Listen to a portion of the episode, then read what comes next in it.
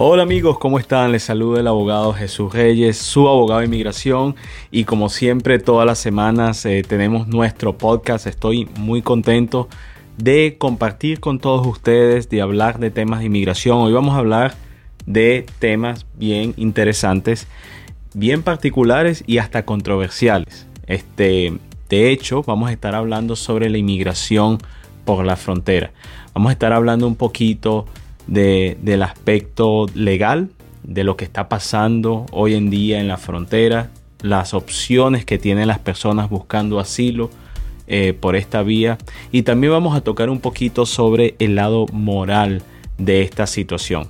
Es algo que muchas personas no hablan de eso, de hecho, eh, sobre todo eh, personas que están en este, en este medio de inmigración, abogados, eh, algunos sí, pero muchos eh, no hablan de esto. Y, es sobre el tema moral, eh, la parte en sí de lo que es la inmigración por la frontera. es algo correcto, es algo indebido, es algo que es justificable y basado en qué.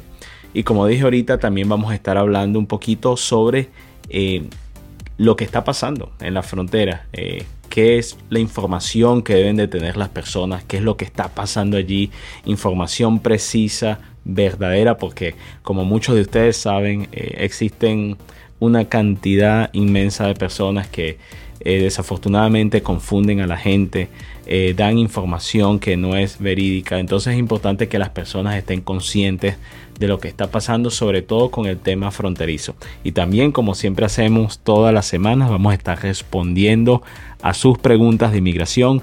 Créanme que si me llegan las preguntas. Yo veo las preguntas y aquellas que se puedan responder, porque hay unas que no vamos a responder, eh, preguntas sobre consultas, preguntas sobre empleo, eh, lo que es todo eso se pueden comunicar con mi oficina, pero información legal, para eso estamos aquí, para ayudar a nuestra comunidad. Entonces, vamos a comenzar con el tema del momento. La moralidad acerca de la inmigración por la frontera. ¿Es algo correcto? ¿No es correcto? ¿Y basado en qué? Yo pienso que eh, de forma principal como base tenemos que tener eh, algún tipo de eh, base para poder nosotros decir y argumentar si es algo correcto o no, sobre todo lo que es la inmigración por la frontera. Para mí la base de todo es, es la Biblia. Eh, para los que me conocen, no soy perfecto, pero creo en un Dios perfecto y yo pienso que toda base debe de tener eh, una fundación bíblica. Entonces, ¿qué es lo que dice la Biblia? No necesariamente acerca de la frontera México-americana, eso no va a salir en la Biblia, pero ¿cuál es el principio que podemos nosotros ver bíblicamente de lo que está pasando en la frontera y de la, de la, de la manera que las personas están veniendo? Si es justificable o no, porque para muchas personas sí lo es, para otras no, para personas en el gobierno no lo es, para familias necesitadas sí lo es. Entonces, ¿quién tiene la razón? Bueno, vamos a hablar un poquito aquí de, Biblia, vamos a tener un pequeño servicio, si lo pueden llamar así, y, les voy a explicar un poquito del tema. Eh, comencemos con Romanos 13, dice, sométase toda persona a las autoridades superiores, porque no hay autoridad sino de parte de Dios y la que hay por Dios ha sido establecida. De modo que quien se opone a la autoridad establecida por Dios, sea, establecida debidamente por Dios, y los que resisten a esa autoridad acarrean condenación para sí mismos, porque los magistrados no están para infundir el temor al que hace el bien, sino al malo. ¿Quieres, pues, no temer a la autoridad? Haz lo bueno y tendrás la alabanza de ella.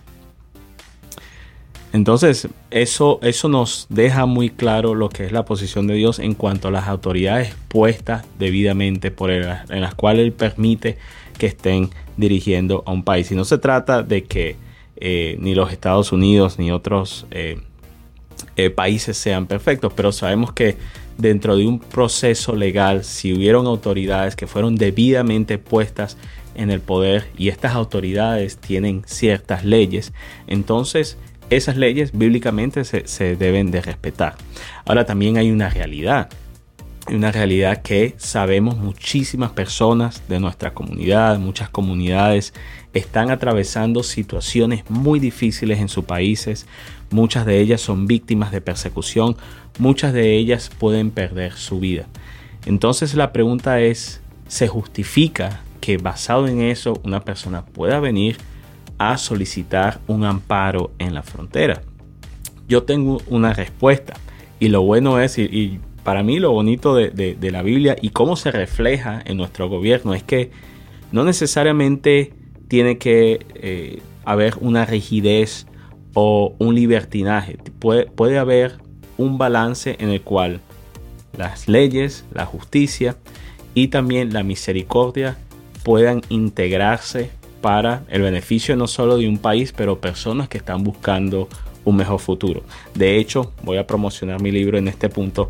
En mi libro eh, hablo de ese tema, varios temas controversiales, no solo hablo de mi historia como inmigrante y de las cosas que pasé en este país, pero también hablo de estos temas que muchas personas tratan de evadir, pero, pero están allí. Las personas quieren saber si hay racismo eh, en los Estados Unidos. Las personas quieren saber eh, si es legal o no venir por la frontera, cuáles son las consecuencias. Yo he tenido personas que han venido a, a mi oficina literalmente llorando, sintiéndose apenados y que me han dicho, abogado, este, tuve que hacer eso, era incorrecto, pero lo hice. Pero lo que muchas personas no saben es que existen formas legales por la cual una persona puede solicitar refugio por la frontera. Ahora, quiero aclarar algo. No necesariamente eso vaya a ser la mejor opción para todas las personas. De hecho, esta opción de solicitar un asilo por la frontera es solo para aquellas personas que no tengan ningún otro recurso cuyas vidas estén seriamente en peligro en su país de origen y no tengan otra alternativa. Ahora, si usted quiere venir a buscar un mejor futuro, pero simplemente no quiere esperar su turno eh, para obtener una visa o para obtener un parol o para seguir un proceso regular, entonces ya esa es otra cosa.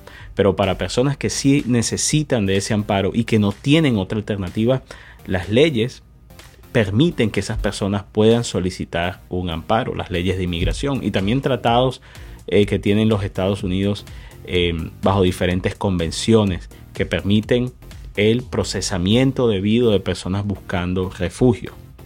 Ahora bien, es importante que sepas, muchas personas no saben esto, para poder someter o para poder solicitar un asilo legalmente en la frontera, la persona debe de presentarse a una garita, a un punto de entrada. De hecho, actualmente existe un mecanismo por el cual las personas de una forma más ordenada pueden presentarse delante de oficiales de inmigración en puntos fronterizos. Se tiene que bajar una aplicación llamada CBP One o CBP One, que es uno en inglés, y con esa aplicación someter unos datos para que la persona luego pueda tener una cita en ese punto fronterizo.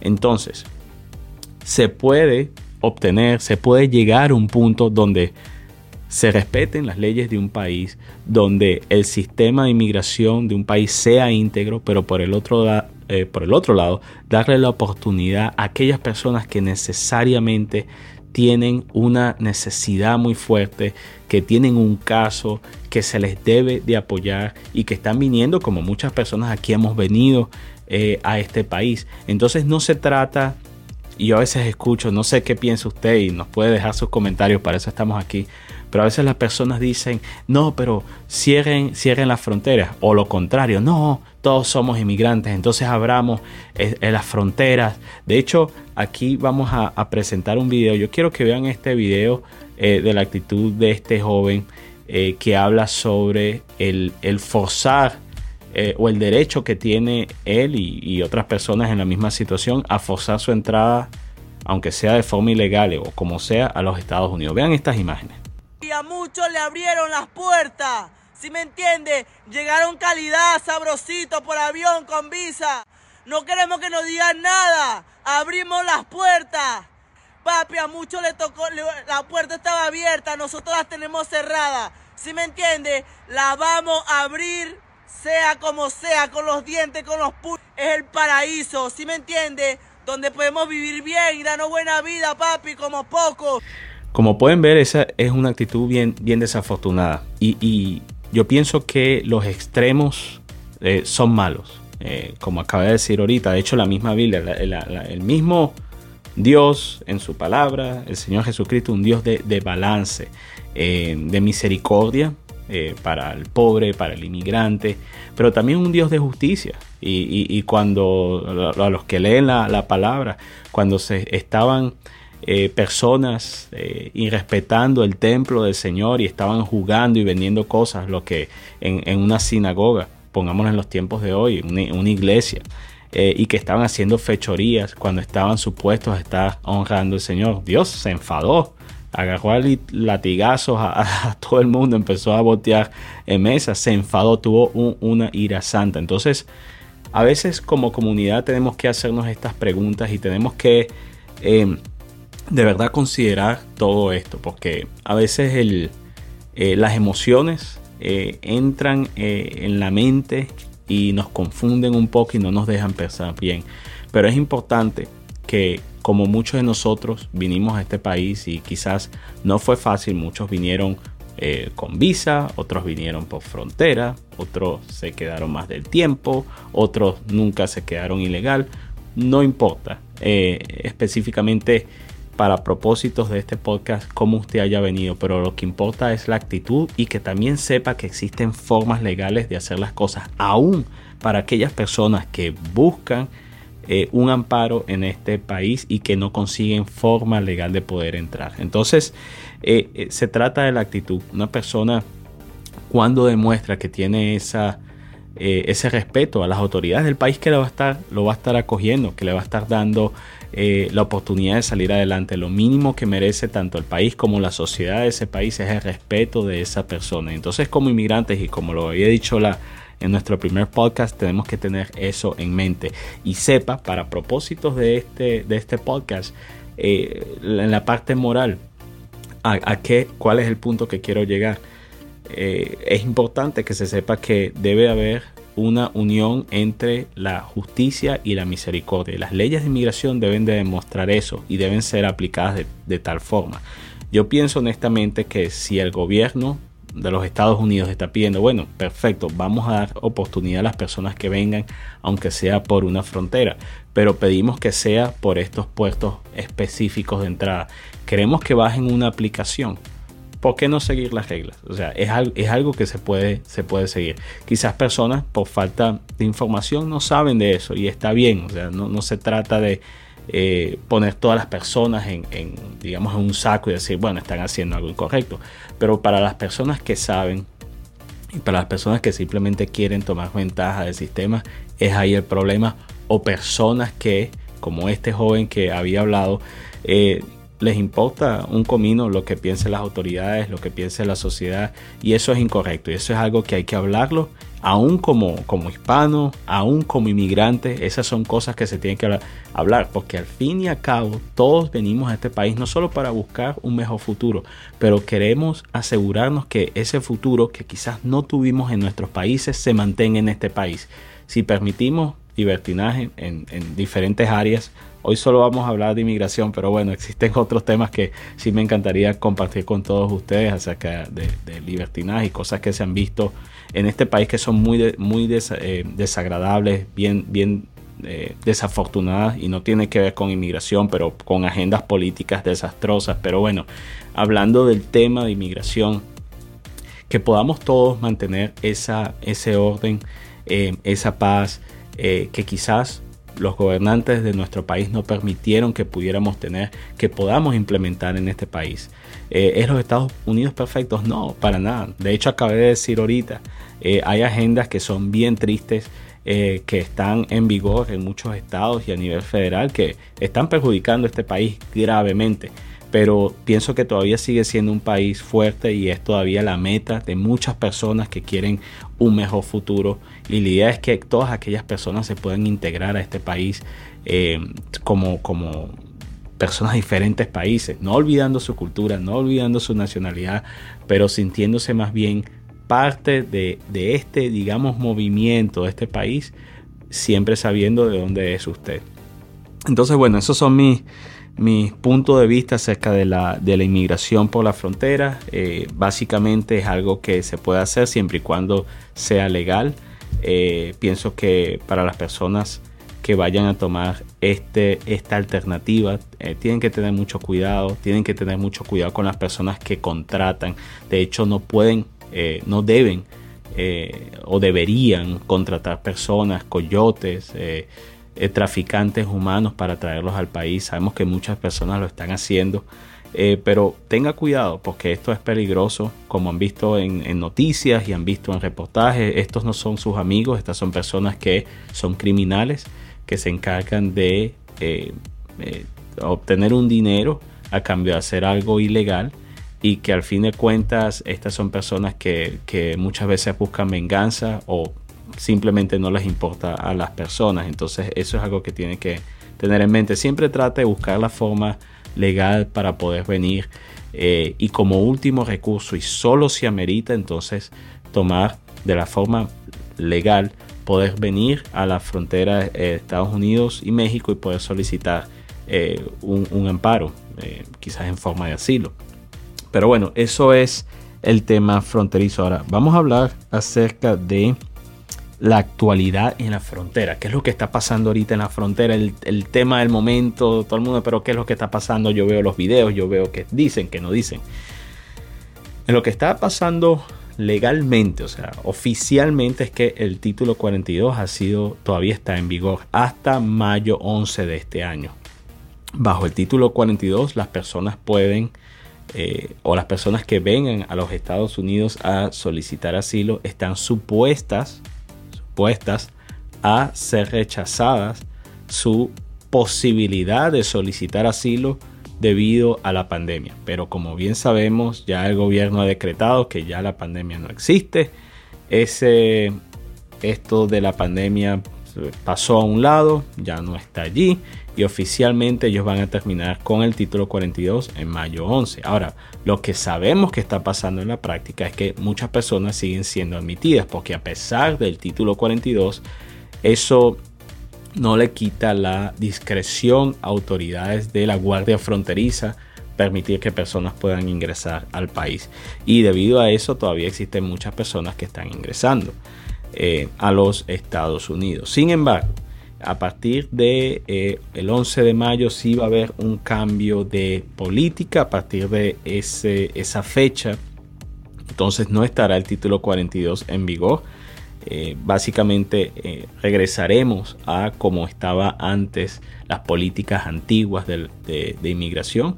Y es básicamente muy similar de hecho a lo que está pasando ahorita. O sea queda manos de inmigración permitir que una persona entre o no de forma discrecional. Algunos le dan un paro humanitario, otros la dejan en centros de detención y después la sueltan bajo fianza o bajo palabra, pero ya queda solo a discreción del oficial, ya no tienen que limitar la entrada de las personas.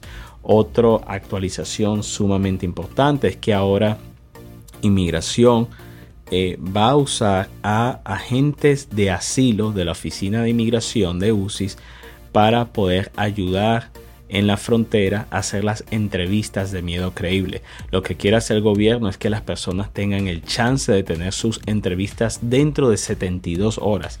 De esa forma poder agilizar el proceso de las entrevistas de miedo creíble para determinar si la persona merece el chance de ver un juez de inmigración o no. Si pasa su entrevista de miedo creíble, puede ver un juez de inmigración, puede presentar su caso y tener la posibilidad de salir bajo fianza o bajo palabra. Si pierde la entrevista de miedo creíble, entonces solo tiene una única oportunidad delante de un juez de inmigración, no para que vea su caso de asilo, sino para que ese juez determine si la decisión de la entrevista de miedo creíble fue justificable o no. Pero es mucho más limitado ese proceso. Eso son básicamente lo que está pasando ahorita. Ya está disponible el libro del abogado Jesús Reyes de Indocumentado a Abogado, un libro dedicado a todos los inmigrantes que con sacrificio y esfuerzo buscan lograr un mejor futuro para ellos y sus familias. El abogado Jesús Reyes, un reconocido abogado de inmigración, llegó a ser detenido por agentes de inmigración y puesto en una prisión federal, pero luego logró salir en libertad y convertirse en un exitoso abogado cuya meta es ayudar a otros como él a alcanzar el sueño americano. También disponible está la pequeña guía práctica para inmigrantes. Este pequeño libro está lleno de recursos prácticos para ayudar a familias inmigrantes a emprender en los Estados Unidos. De indocumentado a abogado es una historia de fe y esperanza que no puedes dejar de leer. Disponible ya en Amazon o en la página web www.jesusreyes.lo/libros. ¿Necesita usted ayuda en un caso de inmigración, ya sea en la solicitud de un asilo político, representación en corte, una visa para empresarios, visas de talentos o quizás algún amparo migratorio, tales como una visa humanitaria o un TPS? Cualquiera que sea su necesidad migratoria, usted puede contar con nuestra ayuda. Soy el abogado Jesús Reyes, licenciado en inmigración y con la experiencia necesaria para poder ayudarle a usted y su familia lograr alcanzar su objetivo en este gran país. Así que si usted necesita ayuda en un caso de inmigración, se puede comunicar con nosotros. Para asesoría, llámanos a los teléfonos en pantalla o visite nuestra página web jesusreyeslaw.com. Jesús Reyes, su abogado de inmigración. Es, vamos a responder algunas preguntitas aquí de inmigración.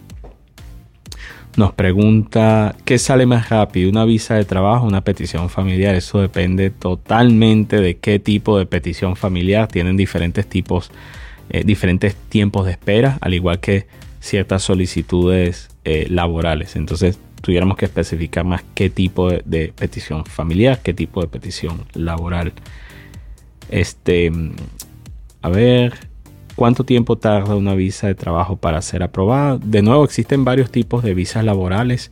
Hay algunas visas que tardan aproximadamente un año, otras que tardan más, dos años, pero depende del tipo de visa. Nos pregunta aquí eh, una joven, imagino venezolana, nos pregunta si entro a los Estados Unidos siendo venezolana eh, con parol puedo lograr obtener la residencia permanente. Eso depende eh, de muchas cosas. Eh, si tiene usted un familiar calificante que la pueda eh, solicitar, si es elegible a una petición laboral, a un asilo, en fin, el, el entrar por parol no limita a la persona para después obtener una residencia siempre y cuando califique a esa residencia. Vamos a continuar aquí. Hola, por favor, ¿puede informar de los casos del parol del mes eh, de noviembre? Muchos de los casos de parol, eh, eh, me imagino está hablando de los paroles humanitarios para Venezuela, Cuba, Nicaragua, Haití, eh, están tomando mucho más tiempo y veo que muchas de las preguntas que hemos recibido se trata de eso, o sea, cuánto tiempo lo sometí en esta fecha, no me ha llegado. Lo más importante que debe saber es lo siguiente, cuando usted somete esa solicitud a inmigración, y esto lo hace por la página, por su cuenta de UCIS, ahí usted va a tener un número de recibo. Si usted tiene un número de recibo, usted puede estar confiado que esa solicitud está siendo procesada. Malo fuera que usted no tenga ni siquiera un recibo, entonces ahí es cuando viene el problema. Levantaron el título 42, eh, no, todavía no, ya a partir de mayo 11 lo van a quitar. Eh, siguen muchas preguntas sobre el, parol. Eh, hola, buen día, necesito asesoría para un caso de asilo. Con mucho gusto se puede comunicar con nosotros.